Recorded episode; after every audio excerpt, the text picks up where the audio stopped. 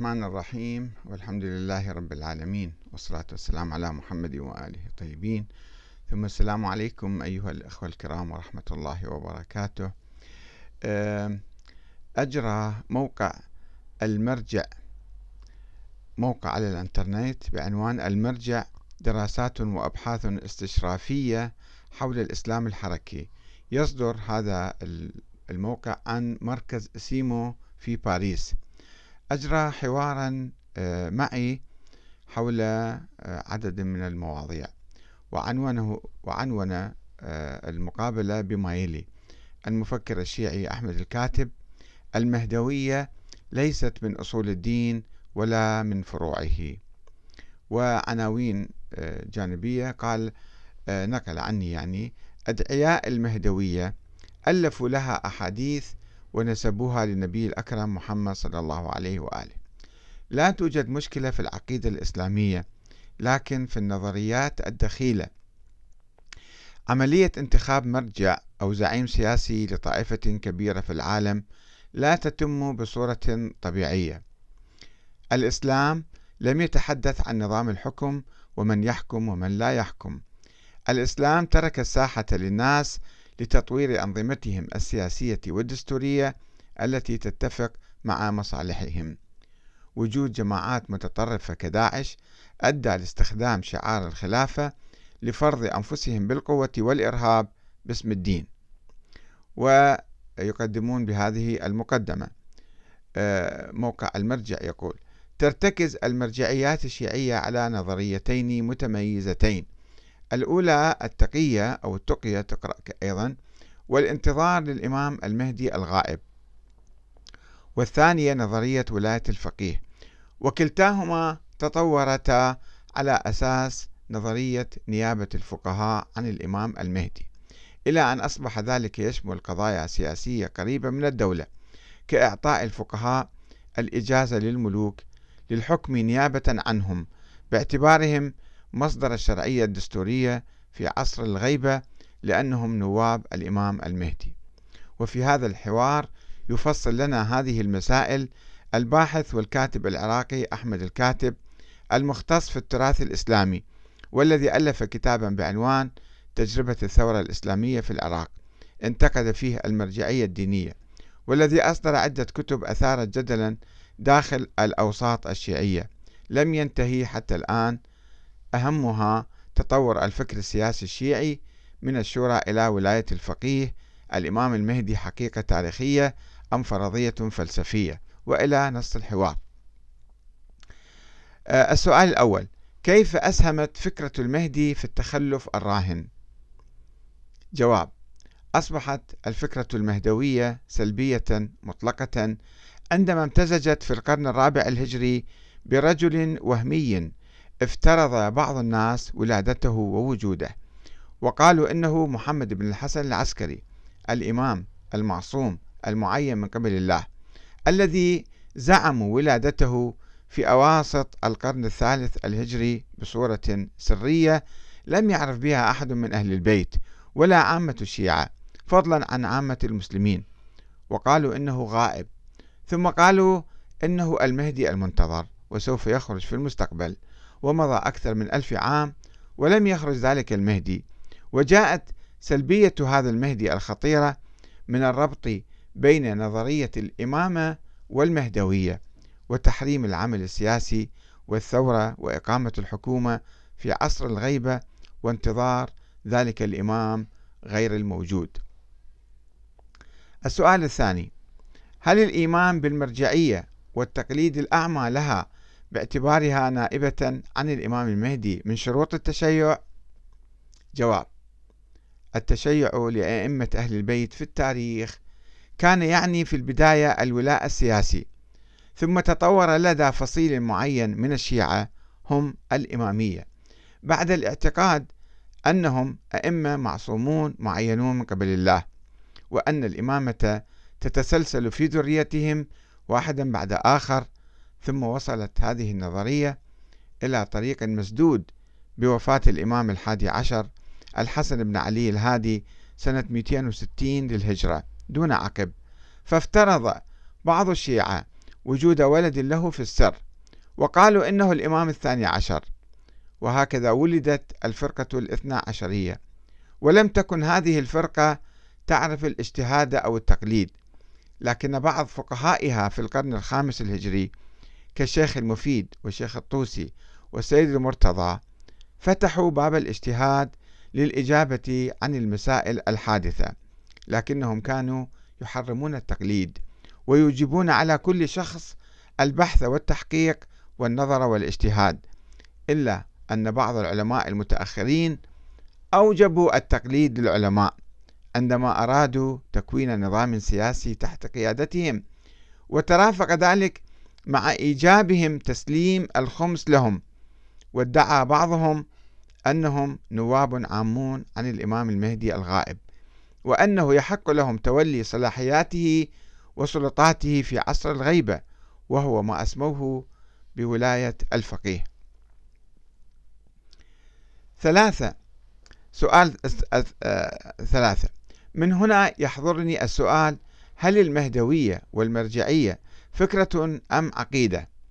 جواب المهدوية كما قلنا قبل قليل فكرة عامة ليست من أصول الدين ولا من فروعه ولكن بعض أدعياء المهدوية في التاريخ ألف لها أحاديث ونسبها للنبي الأكرم محمد صلى الله عليه وآله وسلم وأما المرجعية فهي الأخرى تفتقد إلى الأساس الشرعي لكنها قامت في البداية على ادعاء العقل القاضي برجوع الجاهل للعالم ثم تضخمت بادعاء النص عليها من الإمام المهدي الغائب فتحولت لدى بعض الشيعة إلى ما يشبه الأصل الثابت في الدين وتحريم مخالفة المرجع ووجوب طاعته بشكل مطلق. السؤال الرابع: من هو الإمام الغائب أو المغيب الذي أمرنا الله باتباعه؟ وهل هو العقل أم القرآن أم الإمام الثاني عشر؟ جواب: لم يأمرنا الله تعالى بطاعة أي رجل بعد وفاة النبي الأكرم محمد صلى الله عليه وآله، لأن الإسلام لم يتحدث عن نظام الحكم ومن يحكم ومن لا يحكم، فضلا عن أمرنا بطاعة شخص غائب لا يسمع ولا يرى ولا أو لا يسمع ولا يرى ولا يمكن التواصل معه أو في الحقيقة لا وجود له. لقد اخترع بعض أصحاب الإمام العسكري هذه الشخصية الوهمية لكي يستفيدوا ماليا وسياسيا من ورائها. صحيح أن العقل يأمرنا بانتخاب زعيم ينظم أمور البلاد لكن العقل والإسلام لا يمكن أن يأمرانا بطاعة رجل أسطوري مجهول. السؤال الخامس. ما قولك فيما يسمى بمشروع الخلافة؟ هل هناك خلافة بالفعل؟ وكيف أسهمت في ظهور جماعات متطرفة. جواب لقد جعل الله الإنسان خليفته في الأرض ولم يسمح باستيلاء أي إنسان على السلطة بالقوة والإرهاب وتوريثها لأبنائه وأحفاده باسم الخلافة. وهذا يعني أن ما سمي بالخلافة في التاريخ الإسلامي كان اختراعا بشريا وفي كثير من الأحيان أصبح الخلفاء ضد خلافة الإنسان. وذلك عندما حكموا بالظلم والجور والطغيان. لكن بعض الفقهاء السنة في التاريخ أضفوا أيضا صفة القداسة الدينية على أنظمة الخلافة الأموية والعباسية والعثمانية. وعندما سقطت هذه الأخيرة في عشرينيات القرن الماضي قرر بعض الأحزاب كالإخوان المسلمين وحزب التحرير إعادة الخلافة بأية وسيلة.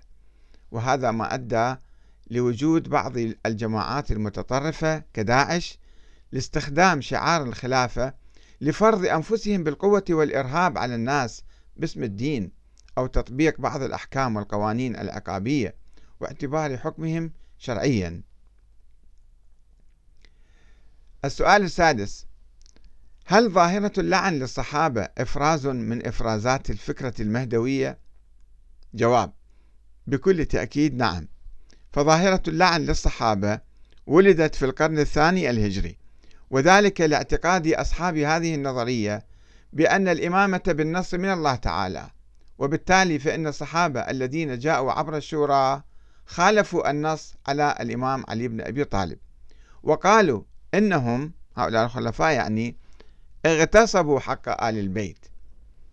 وفسروا بيعة الإمام علي للخلفاء الثلاثة الأوائل أبي بكر وعمر وعثمان أنها تمت قسرا وبعد اقتحام دار الإمام والتهديد بإحراقها أو إحراق الباب وعصر السيدة فاطمة الزهراء وراء الباب وإسقاط جنينها وأن التصديق بهذه الروايات المفبركة الشبهة يعني يدفع بعض الشيعة المحبين لأهل البيت لإعلان البراءة من الخلفاء ولعن الصحابة الذين بزعمهم قد خالفوا النص النبوي على إمامة علي.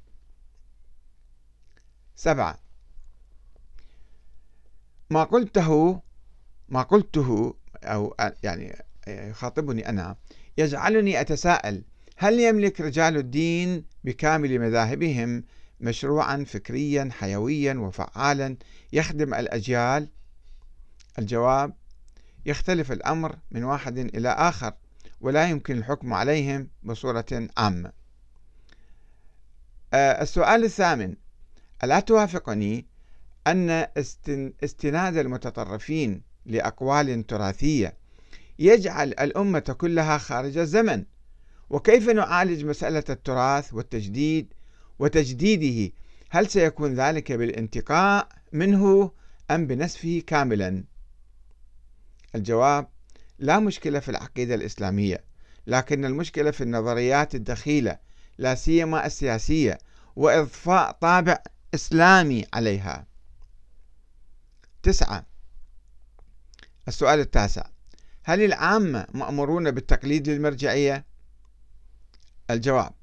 التقليد الأعمى نوع من الانحطاط والتخلف وقد كان مشايخ الطائفة الاثنى عشرية في القرن الخامس الهجري يصفونه بالقبح ويحرمونه في حين كانوا يوجبون على كل إنسان الارتفاع إلى مستوى التفكير والاجتهاد والاختيار بين الآراء المختلفة. والسؤال عن الأدلة والبراهين. السؤال العاشر. لقد تحدثت عن دور مؤسسة الخوئي في لندن في تعيين السيستاني مرجعا أعلى للشيعة. ماذا تريد أن تقول؟ جواب.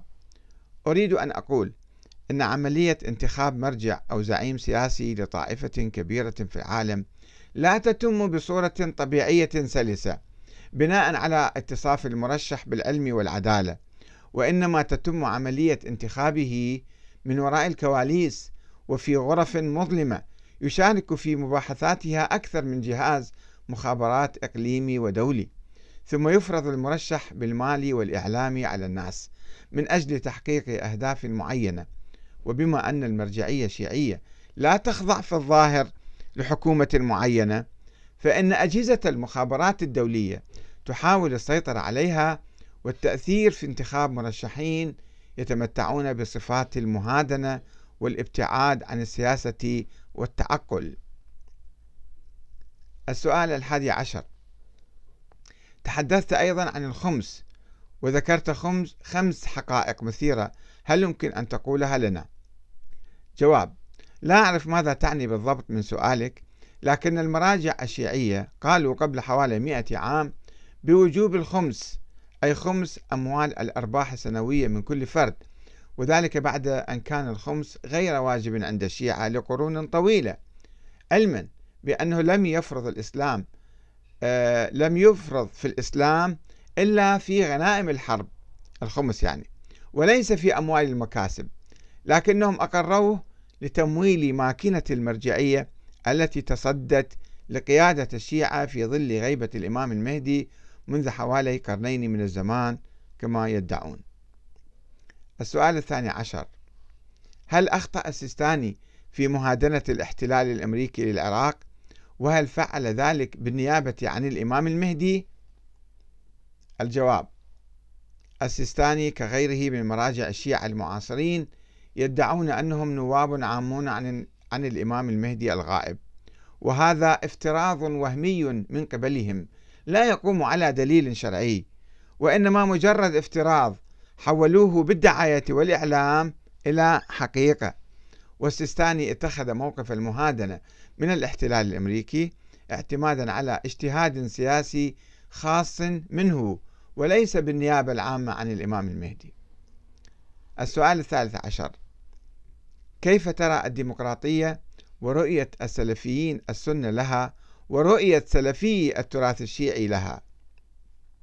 الجواب سلفي السنة والشيعة كانوا ولا يزالون ينظرون إلى الديمقراطية كقضية محرمة والإسلام ترك الساحة السياسية للناس لتطوير أنظمتهم السياسية والدستورية التي تتفق مع مصالحهم في كل زمان ومكان.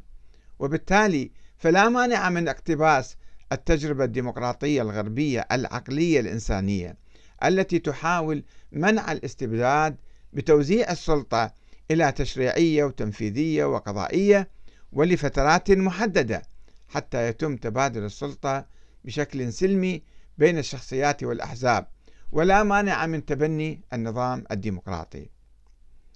السؤال الرابع عشر. ماذا بقي من الخلافات السنية الشيعية الجوهرية وكيف نحل تلك الإشكالية؟ الجواب الخلافات السنية الشيعية كانت تاريخية تدور حول الدستور وصفات الحاكم ومن يحق له الحكم وما إلى ذلك. وفي الواقع كان الخلاف يدور بين حق قريش في الحكم أو حق العباسيين أو حق العلويين. وذهب كل هؤلاء ولم يبق منهم أحد فلا معنى للخلاف بينهم اليوم. وبكلمة أخرى إن جوهر الخلاف كان السياسي العائلي وقد انتهى ولم يبق منه سوى بعض القشور والمسائل الفقهية الجزئية البسيطة. وقد زال الخلاف السياسي تماما بعد اتفاق السنة والشيعة على دساتير جديدة وأنظمة ديمقراطية مشتركة حيث لم يعد يجوز إطلاق اسم السنة أو الشيعة على الحكام أو الشعوب المؤمنة بالديمقراطية. والسلام عليكم ورحمة الله وبركاته.